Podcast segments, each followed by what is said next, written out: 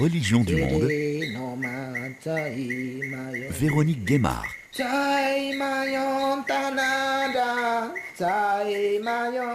Bonjour à toutes et à tous et meilleurs voeux pour cette année 2024.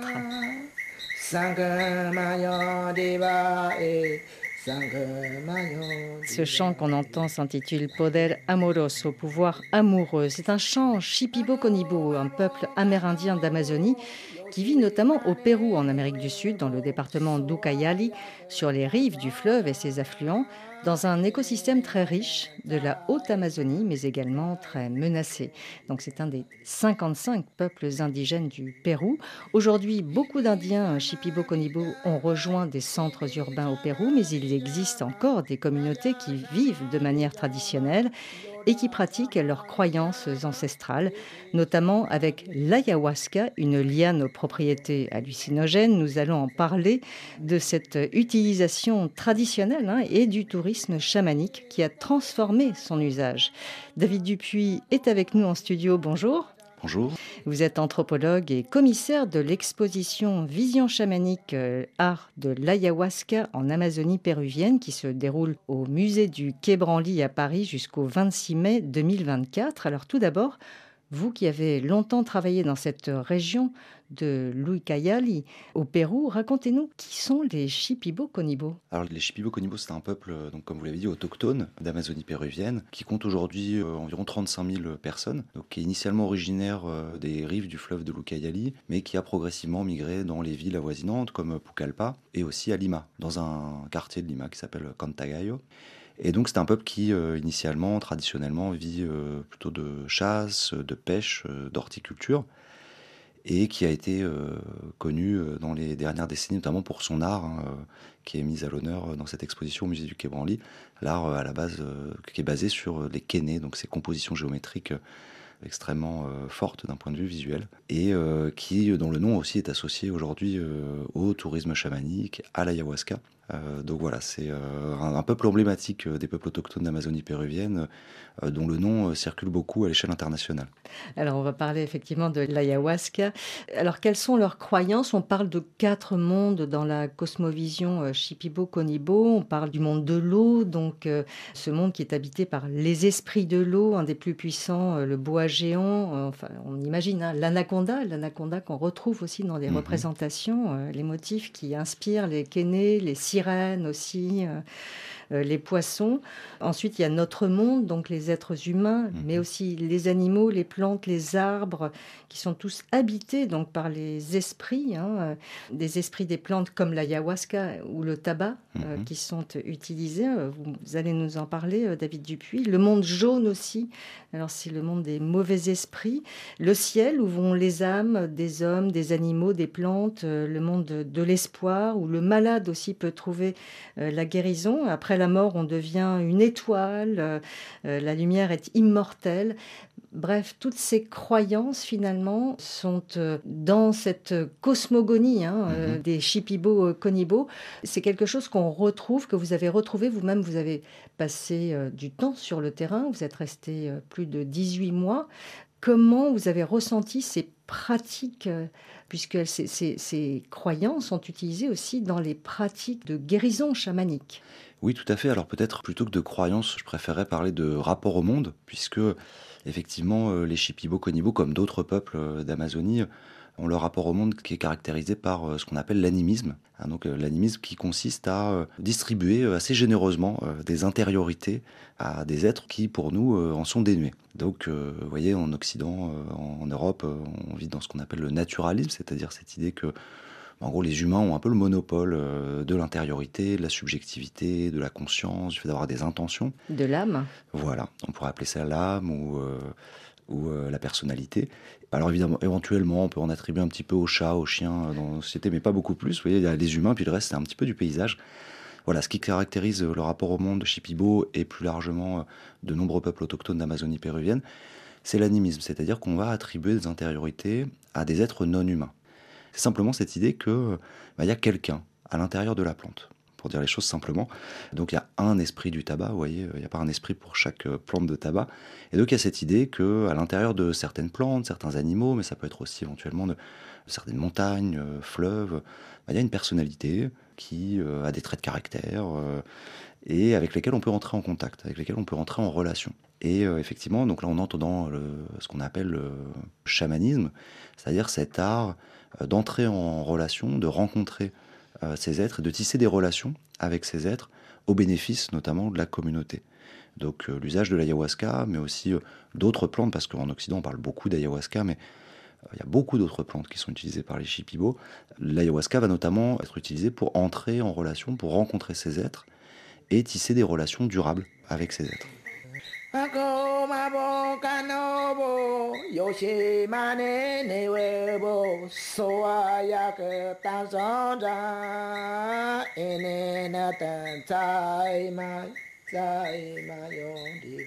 Alors, avant de vous accueillir ici en studio, David Dupuis, je vous avais retrouvé il y a quelques jours au musée du Quai Branly.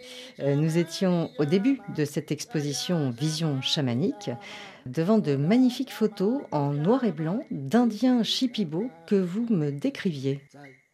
Voilà, alors c'est une série de photographies euh, en noir et blanc qui sont effectivement euh, très belles, qui euh, ont été réalisées par le photographe David Diaz González, que j'ai rencontré il y a deux ans lors d'une mission de terrain en Amazonie péruvienne, à Pucallpa. Et David Diaz González est un photographe Shipibo Conibo lui-même. On a ici une série de photographies où l'auteur photographie des membres de sa communauté, dont il est originaire et donc une communauté urbaine euh, donc de, de Chipibo qui ont déjà migré euh, d'espaces euh, forestiers vers des espaces urbains. Et alors une petite anecdote intéressante sur cette série, c'est que on a parfois l'impression que donc, ce sont vraiment des photographies de la vie quotidienne. Et en fait, quand David Diaz González me racontait que quand il a présenté aux personnes le fait qu'il allait les prendre en photo, beaucoup de personnes se sont dit ah non non attends attends cinq minutes, tu nous prends en photo, qui sont tous partis chez eux, ils ont arborer euh, les vêtements traditionnels, puisque c'est comme ça qu'ils voulaient apparaître euh, au monde et euh, pour être regardés par les autres. Et donc on voit ces vêtements traditionnels, donc pour les hommes, ce qu'on appelle la kushma, qui est donc la tunique masculine, qui est recouverte des kénés, ces formes géométriques qui sont à la base de l'iconographie Shipibo. On retrouve ces kénés sur les bijoux de perles, les plastrons, les couronnes, mais aussi sur les jupes des femmes qu'on appelle les chitante, qui sont des œuvres qui demandent beaucoup de travail, euh, qui sont souvent considérés comme le sommet de l'art du textile euh, Chipibo. Hein, pour l'une de ces jupes euh, demande à une artisane sont plusieurs mois de travail en y dédiant le gros de la journée. Et on retrouve ces formes géométriques, ces kénés qui sont représentés sur les jupes et à nouveau les bijoux de perles. Donc ces photographies aussi, elles donnent à voir l'importance du vêtement et de la représentation des kénés comme vecteur identitaire et d'affirmation culturelle pour ces communautés urbaines qui ne vivent plus euh, bien souvent dans euh, leur lieu d'origine. Imi sama bijama, kaya sama bijama, yoda sama bijama. Retour en studio avec euh, David Dupuis. Alors, il y a aussi une revendication amérindienne autour de ces racines, hein, de cette culture Shipibo-Konibo, euh, le port de ces étoffes, les kénés euh, que vous décriviez, avec ces représentations géométriques hein, inspirées des motifs aussi sur la peau de l'anaconda, aussi, mhm. cet animal sacré, hein, cet énorme serpent d'Amazonie qui est très représenté aussi dans la cosmovision des Shipibo. Oui, alors ces populations donc, qui vivent initialement euh, de chasse, de pêche, d'horticulture, évidemment leur mode de vie euh, traditionnel est menacé. Hein. Euh, d'abord par la déforestation, ensuite par des entreprises minières qui vont se livrer à des campagnes extractivistes, souvent d'ailleurs avec l'accord plus ou moins implicite de l'État péruvien. Donc on est quand même dans une situation post-coloniale où les populations autochtones, bah, leur mode de vie est menacé, leur mode de subsistance traditionnel est menacé. C'est d'ailleurs pourquoi euh, nombre d'entre eux migrent dans les villes hein, euh, pour euh, la recherche de travail, de modes de subsistance. La plupart des artistes que j'ai rencontrés qui sont par exemple partis s'installer à Lima l'ont fait bah, pour offrir une meilleure vie à leurs enfants.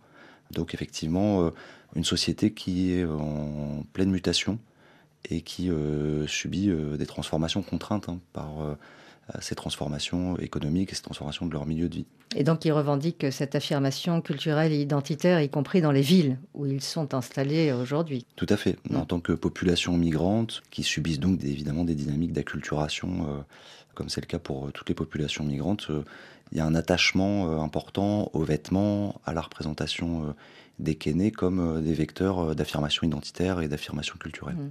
Et il faudra aussi rappeler que les Shipibo-Konibo ont été de grands résistants à l'évangélisation par l'Église catholique, hein, avec les premiers missionnaires du XVIIe siècle l'utilisation des Shipibo aussi comme main-d'œuvre dans les plantations de caoutchouc, euh, mmh. et puis d'autres vagues d'évangélisation, cette fois par les, protestants dans les années 1930. Enfin, malgré tout, ils ont conservé donc leur identité et leurs croyances ancestrales, David Dupuis.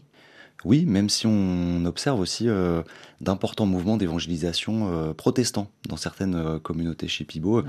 Donc vous avez par exemple les deux artistes qui ont réalisé la peinture murale qui se trouve à l'entrée de l'exposition, qui sont deux artistes chez Piba. Quand j'ai échangé avec elles, donc m'ont donc confié qu'elles venaient de se convertir à une forme de protestantisme. voilà, il y a, évangélique. voilà, il y a beaucoup de mouvements. Bah, il y a un sacrétisme aussi. Voilà, donc il faut faire attention aussi de ne pas considérer les populations autochtones, vous voyez, comme des populations qui devraient rester dans une sorte de stase historique euh, sans transformer euh, leur représentation, leurs pratiques culturelles. Bien sûr, ce sont des populations qui, comme toutes les populations, sont en constante transformation. Et l'évangélisation en fait partie. Et euh, ce qui est étonnant et ce qui est très intéressant dans le cas des Shipibo, c'est que il traverse ces évolutions, ces transformations, tout en arrivant à conserver une singularité culturelle. Alors nous allons dans cette émission parler des croyances ancestrales hein, de ces sociétés amérindiennes d'Amazonie péruvienne et nous en parlons à partir de cette exposition, donc Vision chamanique, l'art de l'ayahuasca en Amazonie péruvienne, dont vous êtes le commissaire, David Dupuis. Euh, vous commenciez à en parler. Euh, tout d'abord, qu'est-ce que l'ayahuasca? À quoi ça ressemble? Puisqu'on parle de l'ayahuasca, hein, puisque c'était mhm. une plante, une liane. Enfin, comment finalement le décrivent les Amérindiens? Indien Shipibo et qui s'en sert?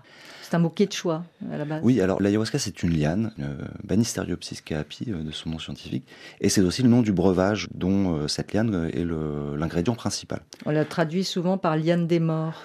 Voilà, alors c'est une des traductions proposées pour donc le quechua. Il y a d'autres hypothèses, mais donc c'est la traduction qui circule le plus. Et donc c'est un breuvage brun, marron, très amer, et donc qui est le résultat de la préparation bouillie de cette liane et euh, dans la région euh, des feuilles d'une autre plante qui s'appelle la chacruna, qui va donner donc un breuvage euh, psychotrope, mais qui a aussi d'autres propriétés, hein, notamment émétique. Hein, c'est un breuvage qui donne la nausée, qui fait vomir, et qui est utilisé par les shipibo. Alors il faut faire attention aussi de ne pas trop réduire le chamanisme shipibo à l'usage de l'ayahuasca. Il y a beaucoup d'autres plantes qui sont mobilisées dans la médecine traditionnelle, dans le chamanisme shipibo. Et il y a notamment l'ayahuasca. Alors l'ayahuasca est utilisé traditionnellement par les chamans comme euh, vecteur de rencontre avec les êtres habituellement invisibles, donc les esprits des plantes, euh, les esprits animaux, et euh, pour aller à la rencontre de ces êtres et donc négocier le plus souvent des choses auprès de ces êtres qui sont hautement ambivalents, puisque comme vous le signaliez tout à l'heure en parlant des quatre mondes Shipibo, en renvoyant au tableau de Harry Pinedo, il y a des êtres qui peuvent devenir des alliés dans ces mondes, mais sont des êtres, voilà, sont des relations, donc comme les relations humaines, vous voyez, on peut à la fois entrer en alliance, entrer en opposition, on peut avoir des ennemis, euh, des amis. Et donc euh, tout l'enjeu aussi euh, du travail du chaman, c'est d'arriver à négocier ces relations. Donc favoriser la chasse, par exemple, ou des pratiques de sorcellerie, par exemple, ou la guerre. Voilà, donc ça peut être utilisé. La magie amoureuse. Voilà, traditionnellement, ça peut être utilisé l'ayahuasca pour aller rencontrer les esprits du gibier, pour négocier avec ces esprits le fait que bah, de diffuser un peu plus de gibier dans la forêt pour faciliter la chasse. Ça peut être utilisé aussi, alors là on, va un peu briser quelques clichés euh, de l'intérêt euh, occidental pour ces substances, mais ça peut être aussi bien sûr utilisé pour la guerre, pour la sorcellerie, puisque l'ayahuasca est aussi utilisé pour blesser, tuer, rendre malade. Il y a tout un art euh, en Amazonie, ce qu'on appelle les virotes, donc ces fléchettes magiques que les chamans envoient pour rendre malade ou tuer. On peut l'utiliser aussi pour la magie amoureuse. En somme, voilà, on va à la rencontre des esprits, on négocie avec les esprits euh, bah, un peu toutes les fins, qui peuvent être les fins euh, d'un individu euh, ou d'une communauté. Alors, dans cette exposition, David Dupuis, j'ai pu voir projeter sur un écran le documentaire de Vincent Gallet intitulé Onaniati, art visionnaire sacré d'Amazonie. Ce documentaire suit Jean-Michel Gassin, un passionné d'art ancestral qui a initié un projet de préservation des cultures et croyances à travers l'art, les sculptures, la peinture, dont certaines sont d'ailleurs exposées au musée du Quai Branly, nous y reviendrons.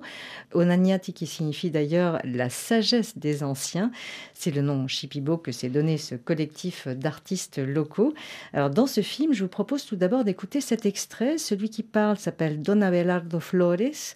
Il est curandero, chaman guérisseur. Il décrit ce passage vers le monde invisible avec l'ayahuasca dont vous parliez, euh, David Dupuis, à l'instant. Voilà comment cela fonctionne. Quand on entre en transe avec l'ayahuasca, on commence à chanter les chants de soins. Et grâce à ces chants, on peut commencer à voir les bons esprits et les mauvais esprits.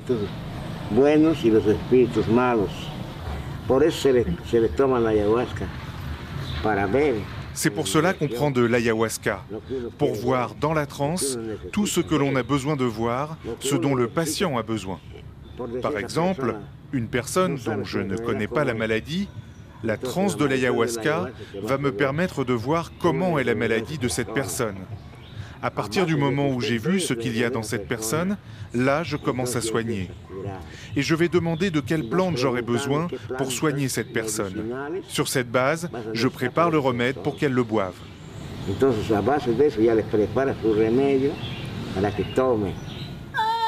na gano wo gada ne wa gano wo gano gano dai da ha pe ya ni da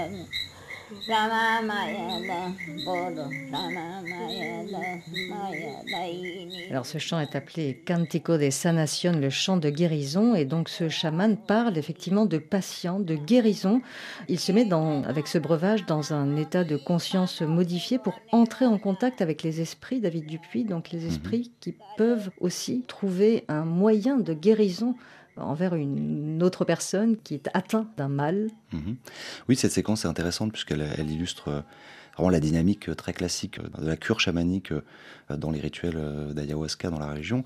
Alors comme vous l'aurez noté, le guérisseur d'ailleurs évoque le fait que c'est lui qui prend l'ayahuasca. Et pas le patient. Voilà. Et donc ça, c'est quelque chose d'intéressant, c'est que traditionnellement, c'est quand même plutôt le chaman qui prend l'ayahuasca à des fins diagnostiques, comme il l'explique très bien dans cette séquence. C'est-à-dire qu'on prend l'ayahuasca pour identifier le mal du patient, euh, du participant, pour euh, identifier l'origine de son mal, si c'est une origine sorcellaire par exemple, et aussi pour aller entrer en relation avec les esprits des plantes qui euh, vont éventuellement indiquer bah, le remède. Donc on utilise l'ayahuasca à des fins diagnostiques, mais aussi afin de composer le traitement, afin d'avoir des indications sur le traitement qui convient aux malades. Alors c'est intéressant, il y a aussi beaucoup de chamans shipibo qui vous disent que lorsqu'ils prennent l'ayahuasca, ils voient les kénés, donc ces formes géométriques qui sont mises à l'honneur dans l'exposition, ils voient les kénés euh, sur le corps du participant et que une personne malade, euh, donc les kénés sont brisés, euh, déformés. Donc ces formes géométriques. Voilà. Et l'un des aspects du travail chamanique va être de redresser ces kénés, de leur redonner de la couleur, de recomposer une belle composition géométrique. Mais vous-même, vous avez expérimenté ce breuvage, puisque vous êtes resté 18 mois dans un, endroit mhm. d'Amazonie péruvienne avec les Shipibo, et comment pourriez-vous raconter ce que vous-même vous avez vécu? Donc normalement, vous dites effectivement c'est le chaman qui prend ce mhm. breuvage, mais de plus en plus donc d'occidentaux, on y reviendra un peu plus tard dans mhm. l'émission, mais euh, vont aussi en Amazonie pour expérimenter euh, ce que produit euh, cette substance hallucinogène. Quel souvenir de cet état de conscience modifié avez-vous vous-même, David Dupuis? Oui, alors moi j'ai travaillé beaucoup dans la région de San Martin et également depuis plus récemment donc dans, dans l'Ucayali.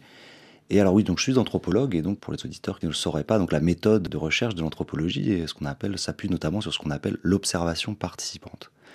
Alors ça veut dire que quand on est anthropologue, pour euh, prétendre connaître quelque chose, il suffit pas de lire à son sujet, euh, il faut partir, expérimenter, observer d'abord. Euh, on observe et on partage la vie quotidienne des personnes avec lesquelles on travaille.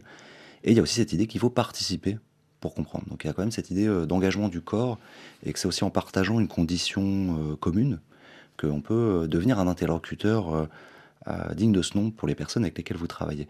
Donc dans ce cadre, effectivement, j'ai participé à différentes cérémonies qui impliquaient l'usage de l'ayahuasca.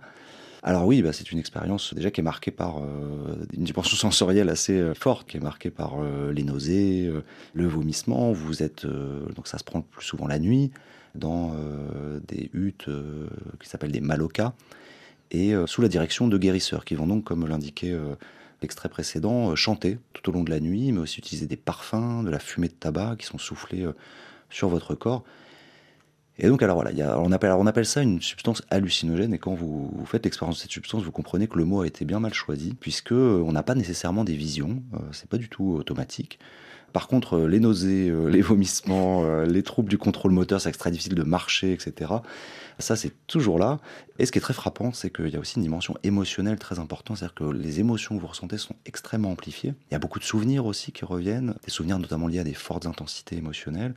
Et puis il y a des effets un peu qu'on appelle dissociatifs du breuvage, qui fait que vous voyez beaucoup de l'extérieur. Donc quand vous êtes comme moi, un occidental, euh, pétri euh, de culture introspective et réflexive, euh, éventuellement aussi de culture euh, psychologique, et que vous êtes invité à l'autoréflexivité du fait aussi que vous êtes euh, anthropologue et chercheur, vous avez beaucoup de prise de conscience voilà, sur euh, ah bah tiens, c'est vrai que je suis comme ça, euh, voilà mes comportements.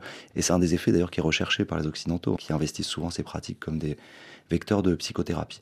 Et éventuellement, vous pouvez avoir aussi euh, des visions. Alors les visions, ce sont ces images mentales euh, qui sont très augmentées, hein, euh, qui euh, apparaissent sous une forme très réelle et qui apparaissent souvent en surimpression des perceptions ordinaires.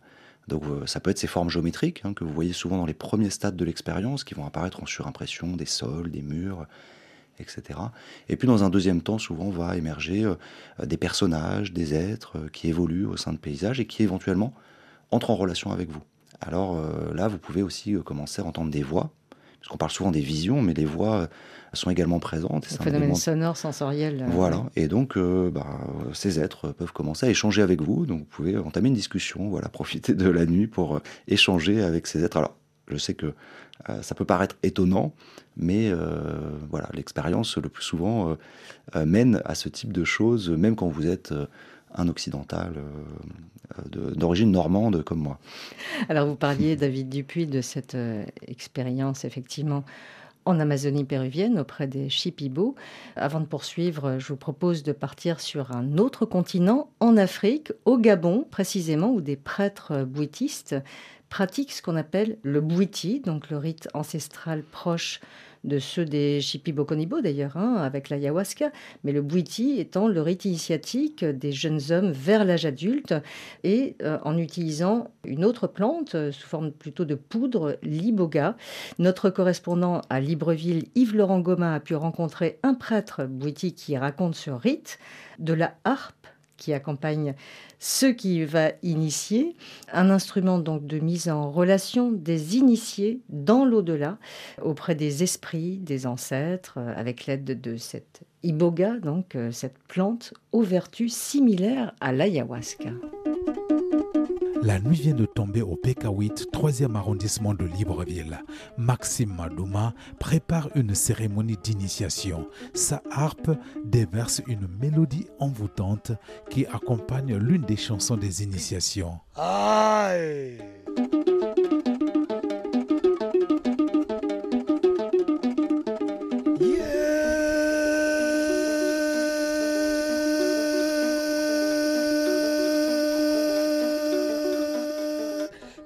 Le morceau que je viens de jouer s'appelle le Mitombo.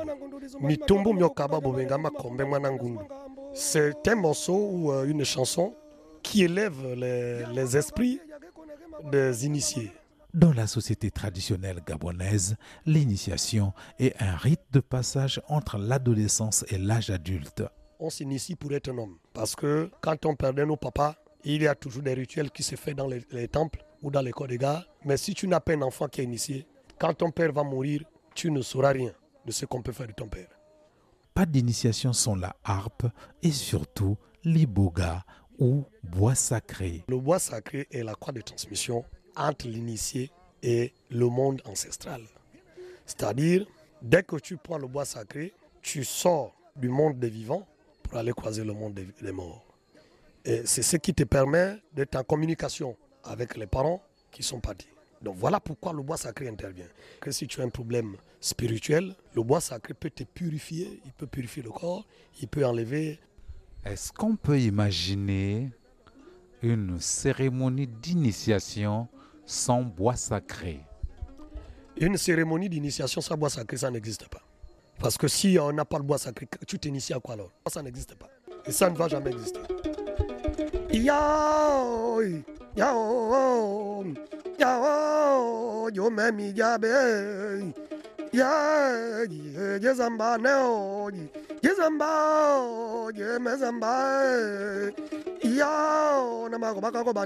L'iboga est une espèce de plante dicotylédone endémique au Gabon. Ce sont des petits arbustes qui peuvent atteindre 6 mètres de haut. Les adeptes du bouti, l'un des puissants rites initiatiques du Gabon, l'ont surnommé bois sacré en rapport avec ses vertus insondables. Le bois sacré permet à l'homme de voyager, quitter sa coquille, aller au-delà de lui et aller croiser tes ancêtres, aller discuter de vive voix avec tes ancêtres. La réputation de l'Iboga dépasse les frontières du continent noir. De nombreux Occidentaux franchissent le pas et se font initier. Il y a certaines personnes qui initient les Blancs, mais on ne partage pas le secret professionnel. C'est pour cela aujourd'hui, beaucoup de Blancs vont, quand ils vont parfois en étranger, ils vont chercher à initier. Il y a d'autres qui tuent les gens. Parce que le bois sacré, on ne donne pas ça à n'importe qui et n'importe comment. Pour donner à quelqu'un le bois sacré, il faut d'abord purifier la personne. Les Nganga qui donnent le bois sacré aux Blancs et ils ont besoin de leur, leur argent. Ils n'ont pas besoin d'autre chose. C'est l'argent qui les intéresse. Classée en Europe comme une plante hallucinogène, donc interdite de consommation, Maxime Madouma estime que c'est une pire injure. C'est une insulte. Ce n'est pas une drogue. On, ne consomme pas le bois sacré pour être drogué. On consomme le bois sacré pour visionner, pour voir. Parce que la drogue, quand tu consommes la drogue, tu peux aller tuer quelqu'un. Tu peux aller agresser quelqu'un. Mais quand tu prends le bois sacré, tu ne peux pas aller agresser quelqu'un. Pour moi, c'est une insulte. L'arbuste est menacé de disparition à cause, entre autres, de l'exportation frauduleuse. Ne faites pas voyager le bois sacré pour aller en Occident. Parce que sinon, on risque de perdre ce bois sacré-là. On va retrouver ça maintenant en étranger et ça va se perdre chez nous. Défenseur de l'Iboga, Hervé Amba, traditionnaliste, se bat depuis deux décennies à promouvoir la culture de l'Iboga pour éviter sa disparition. Il faut reconnaître que le Gabon est la terre par excellence de l'Iboga. La Bible des Gabonais, la religion des Gabonais se trouve dans l'Iboga. À partir de l'Iboga, on peut retrouver notre Bible, on peut retrouver nos religions, on peut retrouver notre façon d'être en lien avec Dieu.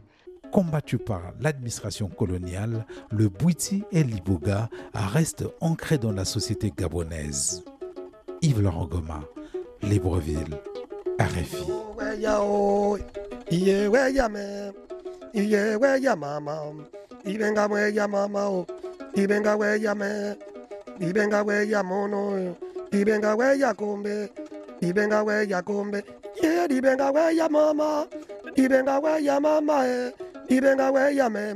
David Dupuis, une réaction à ce reportage d'Yves Laurent Goma donc euh, sur l'Iboga. On trouve beaucoup de similitudes euh, avec l'ayahuasca et ce qui se passe auprès des Shipibo, Konibo.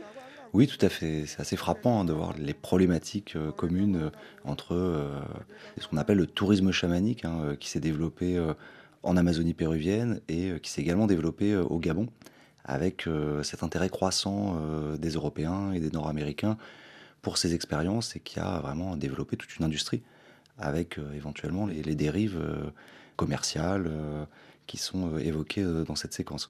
Alors l'énigme de l'ayahuasca et de ses effets, vous en parliez, David Dupuis, c'est surtout à partir des années 50 hein, que l'ayahuasca et ses propriétés psychotropes émergent en Occident qui la classe donc comme une drogue. On entendait donc le prêtre bouddhiste qui euh, mhm.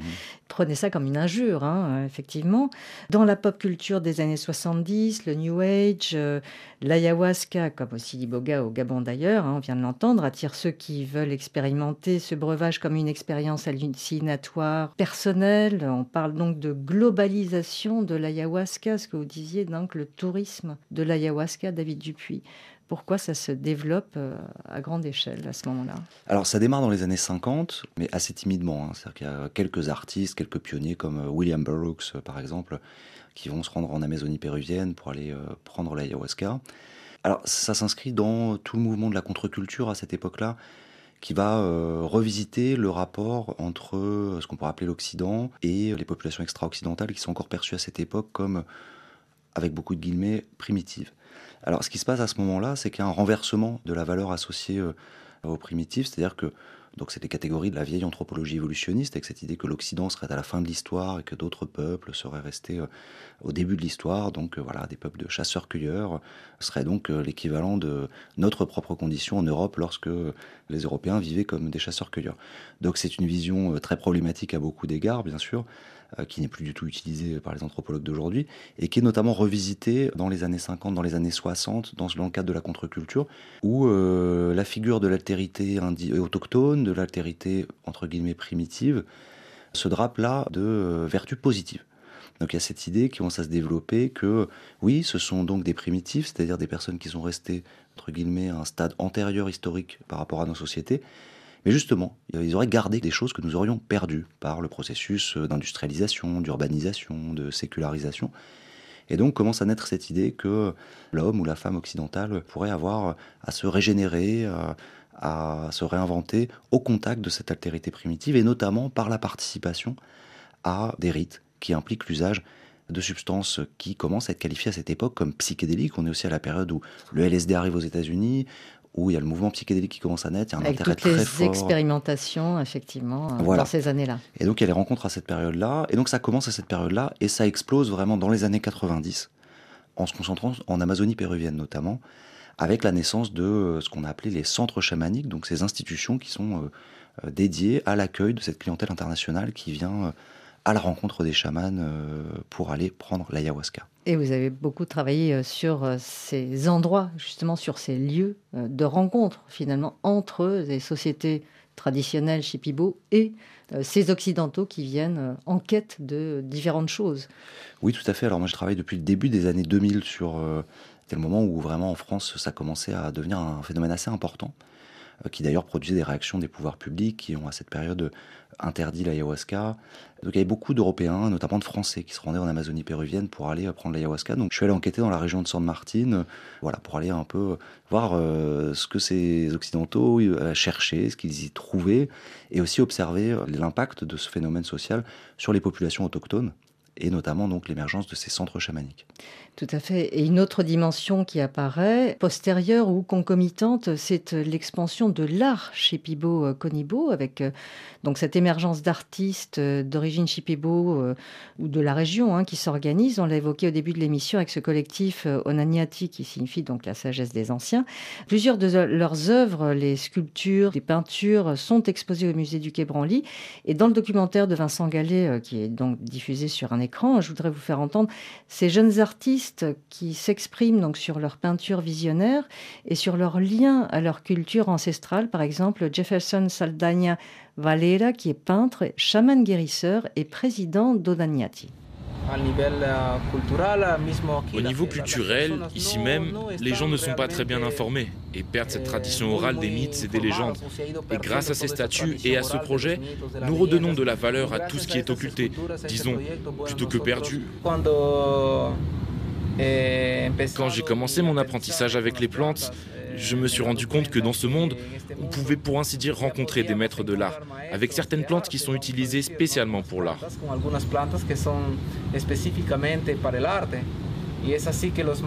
C'est ainsi que les maîtres qui m'ont initié au monde du chamanisme ont fait diéter ces plantes, précisément pour me permettre de développer mon talent.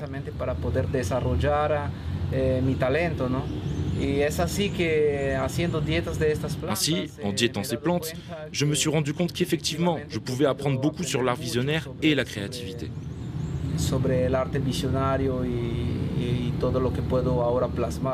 Alors, on entend dans cet extrait Jefferson Saldana Valera utiliser l'expression diéter des plantes. Vous mhm. pouvez expliquer? Oui, alors la, diète, c'est une technique qui est euh, panamazonienne, hein, qui est utilisée dans euh, beaucoup de régions d'Amazonie qui encadre notamment, mais pas seulement, la prise de certaines plantes. Donc ce qu'on appelle diéter une plante, c'est ingérer une plante qui, d'une manière particulière, c'est-à-dire en l'entourant de prohibitions alimentaires, sexuelles, relationnelles. Alors souvent, les, des guérisseurs me disaient, oui, euh, ce que vous faites là, les gringos, euh, à boire des, infusions, ça sert absolument à rien. Euh, si vous voulez que les plantes, elles aient le pouvoir thérapeutique des pastillas, des médicaments occidentaux, il faut les diéter. Donc il ne suffit pas d'ingérer les plantes. Il faut, les, prendre dans certaines conditions. Voilà. Donc on va notamment retirer le sel, le sucre, la viande, et euh, on va isoler la personne. Donc la personne va rester ce qu'on appelle un tambo, une petite cabane dans la forêt, en isolement quasi total pendant plusieurs jours à plusieurs mois et va donc ingérer cette plante quotidiennement. Alors ça peut être fait à des fins thérapeutiques, on peut diéter une plante pour se soigner, mais aussi à des fins initiatiques, hein. c'est aussi l'une des modalités de l'initiation chamanique, puisque en diétant une plante, en la consommant quotidiennement dans le cadre d'un isolement complet, on va pouvoir aussi entrer en relation avec ces fameux esprits des plantes qui vont apparaître notamment dans les rêves. Alors, ce qui est intéressant dans ce que dit euh, Jefferson Saldana Valera, qu'on a entendu, euh, qui parle de redonner de la valeur à ce qui a été occulté. Donc, ces jeunes artistes qui se réapproprient euh, leur propre culture, leur rite, pour les faire découvrir donc autrement par l'art, David Dupuis. Oui, alors, alors le cas d'Onagnati est intéressant puisque il illustre quelque chose que j'ai souhaité euh, souligné dans l'exposition, qui est la dynamique interculturelle euh, de cet art. C'est-à-dire comment cet art aussi émerge de rencontres interculturelles. Et euh, c'est effectivement un Français, Jean-Michel, qui a rassemblé... Jean-Michel Gassin, Tout à fait, qui a rassemblé des sculpteurs, des peintres, pour conduire ce projet collectif qui est maintenant présidé par Reffelson, donc qui a vraiment donné naissance à une école hein, qui produit ces sculptures peintes qui sont assez saisissantes, qui sont exposées au Quai. Et alors c'est intéressant parce qu'on voit aussi comment finalement euh, l'intérêt euh, des Européens et des Occidentaux pour l'ayahuasca, pour les cultures autochtones, conduit aussi les populations locales à euh, réinvestir certains aspects de leur culture, à pouvoir les mettre en valeur. Parce qu'évidemment, il y a des dérives, comme ça a été évoqué plus tôt dans le tourisme chamanique, notamment des dérives commerciales et puis une standardisation des pratiques, bien sûr. Mais l'intérêt aussi des Occidentaux pour ces pratiques bah, aussi produit une revivification de ces pratiques, puisque désormais, bah, prendre l'ayahuasca, donner l'ayahuasca, c'est une manière de se mettre en lien avec des étrangers, de voyager à l'international, de gagner sa vie. Euh, donc ça a fait renaître des vocations là où dans beaucoup de communautés, euh, il n'y avait plus beaucoup de jeunes qui étaient désireux de faire euh, l'initiation chamanique. Vous parliez de l'ayahuasca et d'autres plantes, et effectivement, un autre artiste qui s'exprime dans ce documentaire de Vincent Gallet, le sculpteur Betson Makawachi, lui utilise le tabac, une des plantes sacrées pour les Shipibo Konibo. Yo, mayormente Principalement, pour m'inspirer moi, j'utilise le tabac parce que parfois, on a une motivation, comme par exemple le lien avec la médecine des plantes. Et le tabac aussi est une plante très sacrée.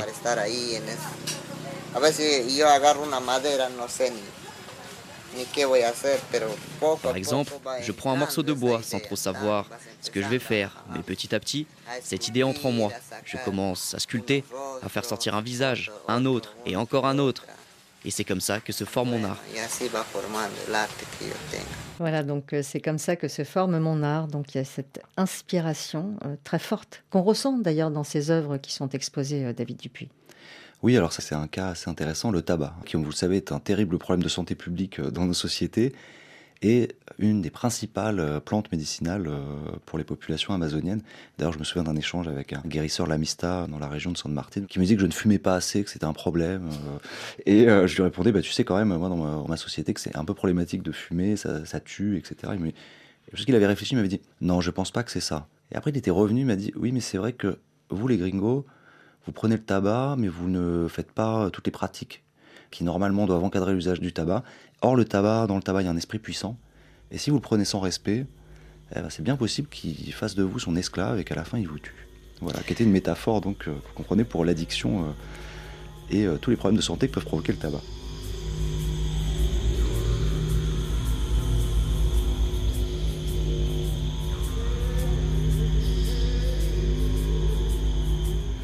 David Dupuis, nous retournons une dernière fois au musée du Quai Branly euh, dans cette exposition Vision chamanique, puisque vous me décriviez un des tableaux de l'artiste pionnier qui a inspiré ce qu'on vient d'entendre.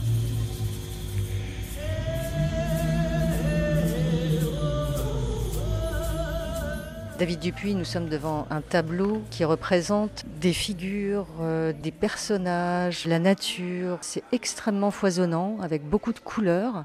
Et ça, ce sont des représentations artistiques de visions chamaniques, d'artistes euh, contemporains Oui, alors là, on est devant un tableau de Pablo Marengo, qui est le pionnier et la grande figure de ce qu'on appelait la peinture visionnaire d'Amazonie péruvienne. Donc ces artistes qui viennent plutôt d'espaces urbains euh, d'Amazonie péruvienne, qui au début des années 90 commencent à peindre euh, leur vision. Donc Pablo Marengo était le premier à peindre ses visions, a connu d'ailleurs un succès international. D'ailleurs intéressant, il a commencé à peindre ses visions à, l'invitation d'un anthropologue colombien, Luis Eduardo Luna. Et ils ont écrit ensemble un livre qui a circulé partout dans le monde et il a exposé son travail partout dans le monde. Son travail a vraiment fait naître ce courant de peinture visionnaire d'Amazonie péruvienne. Alors comme vous pouvez le voir, les tableaux de Pablo Marigon sont souvent composés de la même manière. On voit ici euh, sur la gauche, euh, donc sur le tableau qui est l'un des chefs-d'œuvre de Pablo Marengo, qui s'appelle Cosmologia Amazonica, donc cosmologie amazonienne. On voit donc sur l'espace en bas à gauche un groupe de personnes euh, assises en cercle dans une cabane. Alors ces personnes, simplement des personnes qui sont en train de prendre l'ayahuasca. D'ailleurs, on voit un personnage qui vomit au bord de la cabane, puisque l'ayahuasca fait vomir. Vous avez ensuite des éléments de représentation naturaliste, le fleuve, euh, le ciel, euh, la forêt, cette cabane, et en surimpression, le paysage visionnaire, donc très coloré, recouvert de personnages. Et ça, ça renvoie à l'expérience visionnaire, puisque les visions suscitées par l'ayahuasca, le plus souvent, apparaissent en surimpression des perceptions ordinaires. C'est-à-dire vous continuez à voir les sols, les murs, les visages, mais les visions apparaissent comme par-dessus les perceptions ordinaires. Et euh, ce tableau est aussi intéressant puisqu'il donne à voir euh, la cosmologie très euh, éclectique de ce qu'on appelle le curanderismo, qui est représenté ici par Pablo Marengo, c'est-à-dire cette tradition du chamanisme métis urbain des villes d'Amazonie péruvienne, qui est un véritable creuset interculturel où se rencontrent le chamanisme autochtone, du catholicisme, des éléments d'ésotérisme, de magie, voire de pop culture.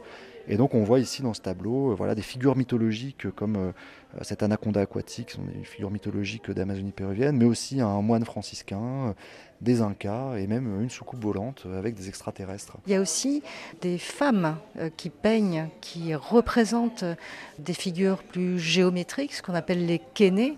Et ce sont aussi des visions qu'on retrouve sur les tissus, des motifs qu'on retrouve sur les tissus, sur, sur des peintures. Oui, alors les kénés sont vraiment la base de l'iconographie euh, chez les Shipibo, traditionnellement, sont les femmes qui produisent l'art, soit la céramique, les textiles. Et euh, ces trois artistes ont euh, intégré euh, le marché de l'art international avec succès et témoignent voilà, de l'insertion des Shipibo dans le marché de l'art. Et il y a une dimension politique aussi dans le travail de ces artistes, puisque la pénétration du marché de l'art est aussi investie comme une manière de donner à voir la culture Shipibo comme un vecteur d'affirmation culturelle, de visibilisation et de revendication politique puisque les Chippewa rencontrent d'importants problèmes euh, territoriaux, économiques et sociaux.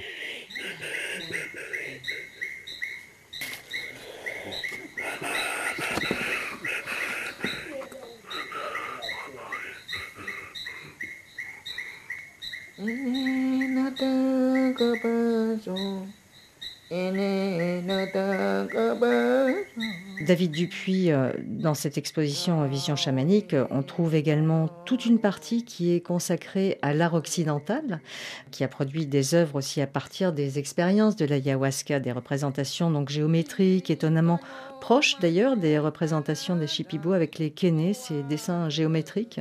Mhm. c'est étonnant. Le parti pris de cette exposition, c'est, euh, comme euh, je vous le disais, de donner à voir aussi toutes ces dimensions interculturelles, la dynamique interculturelle qui sous-tend la naissance de cet art et euh, qui est notamment suscitée par la globalisation de l'ayahuasca. Dans ce cadre, à partir des années 90, on a plusieurs artistes occidentaux qui sont partis en Amazonie faire l'expérience de l'ayahuasca et ça a durablement influencé leur travail, que ce soit William Burroughs, son travail littéraire, le cinéaste Yann Kounen, des peintres. Euh, donc on voit aussi de l'art digital dans cette section, de la peinture. Oui, donc euh, effectivement, ça a donné naissance à un courant hein, euh, qui déjà avait émergé hein, dans, à partir des années 60, qu'on a appelé l'art psychédélique, et qui se caractérise notamment effectivement par ces motifs géométriques qui sont étonnamment proches de l'art qu'on voit dans la première section de l'exposition, donc l'art autochtone des Keneshi Pibo, alors c'est pas si étonnant puisque effectivement on prend la même substance et euh, ces formes géométriques qui apparaissent souvent au premier stade de l'expérience euh, de l'ayahuasca sont semble-t-il euh, transculturelles. C'est-à-dire que, quelle que soit la partie du monde d'où vous venez, quand vous prenez l'ayahuasca, vous avez de fortes chances de voir ces formes géométriques. Ça a d'ailleurs attiré très tôt l'attention des scientifiques qui ont travaillé sur ces substances et qui ont essayé de comprendre, notamment depuis une perspective neuropharmacologique, d'où venaient ces récurrences transculturelles. Alors David Dupuis, vous l'aviez évoqué, euh, pour euh, la fin de cette émission, je voudrais qu'on se reconcentre un petit peu sur ce tourisme global dont vous parliez, puisque cela concerne euh, aussi bien l'ayahuasca comme, que l'iboga sur le, Gabon.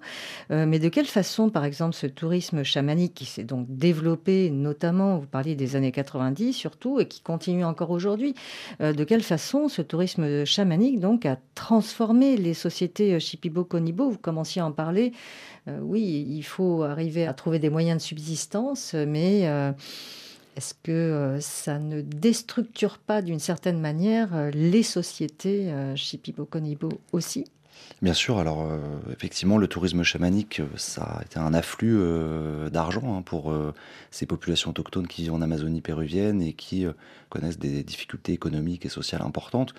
Donc ça a été perçu quand même comme une manne hein, par euh, certaines communautés qui euh, se ont créé des, euh, institutions, d'ailleurs souvent en partenariat avec des occidentaux, donc ce qu'on appelle ces centres chamaniques qui accueillent les occidentaux partis à la recherche de l'ayahuasca. On parle aussi du marché de la guérison, enfin voilà, pour avec des entrepreneurs chamaniques. Tout à fait. Tout à fait. Alors évidemment, quand l'argent arrive dans les communautés, ça peut être euh, bénéfique, mais ça peut aussi être très déstructurant pour les communautés, puisque bah, tout le monde ne bénéficie pas également de cette manne. Donc ça peut créer beaucoup de jalousie, euh, de problèmes dans les communautés, et ça a aussi beaucoup transformé euh, les pratiques. Donc c'est occidentaux qui viennent beaucoup avec cette idée que l'ayahuasca est une sorte de psychothérapie. Ils partent en Amazonie prendre l'ayahuasca d'abord pour mieux se connaître eux-mêmes, ce qui est assez étranger quand même à l'usage traditionnel de l'ayahuasca en Amazonie. Et euh, donc, euh, c'était assez étonnant de voir euh, au fur et à mesure des années ces guérisseurs autochtones s'adapter à la demande des Occidentaux et peu à peu bah, intégrer les catégories nosologiques occidentales. C'est-à-dire que vous avez aujourd'hui des, guérisseurs autochtones qui vous disent qu'ils soignent le burn-out, la dépression, voilà, ce qui est évidemment tout à fait étranger au contexte traditionnel. Donc il y a eu une adaptation aussi dans le discours qui s'associe euh, à voilà, qu'est-ce qu'est l'ayahuasca, à quoi sert l'ayahuasca. Il y a une forte adaptation aux attentes des Occidentaux et notamment un changement important pour les Shipibo qui a été de donner l'ayahuasca à tout le monde. Ça a aussi transformé les chants qui sont maintenant aussi beaucoup plus adressés aux participants. Donc la fonction des chants qui initialement est une mise en relation euh, avec les esprits devient aussi euh, maintenant un vecteur de relation avec les participants. Donc ça a suscité beaucoup de transformations. Alors on peut s'en affliger. On peut voir ça comme euh, la destruction euh, de pratiques traditionnelles qui sont corrompues euh, par les attentes des Occidentaux. On peut aussi voir ça comme des transformations, puisque le chamanisme, historiquement, en Amazonie, est constitué d'échanges interculturels. C'est-à-dire que dans l'initiation chamanique, on va souvent aller au sein d'un autre groupe pour apprendre des chants, pour apprendre comment préparer certaines plantes. Et le chaman, comme c'est un peu l'ambassadeur de la communauté, euh, déjà entre le monde des esprits et la communauté. Et donc il y a cette idée que le chaman en Amazonie, c'est un peu le spécialiste de l'altérité, notamment de l'altérité culturelle. Donc ils se sont très bien adaptés aux demandes des Occidentaux, et finalement on peut voir ces transformations comme l'avatar euh, mondialisé de cette dynamique euh, de transformation et d'emprunt interculturel qui est historiquement constitutif du fait chamanique en Amazonie.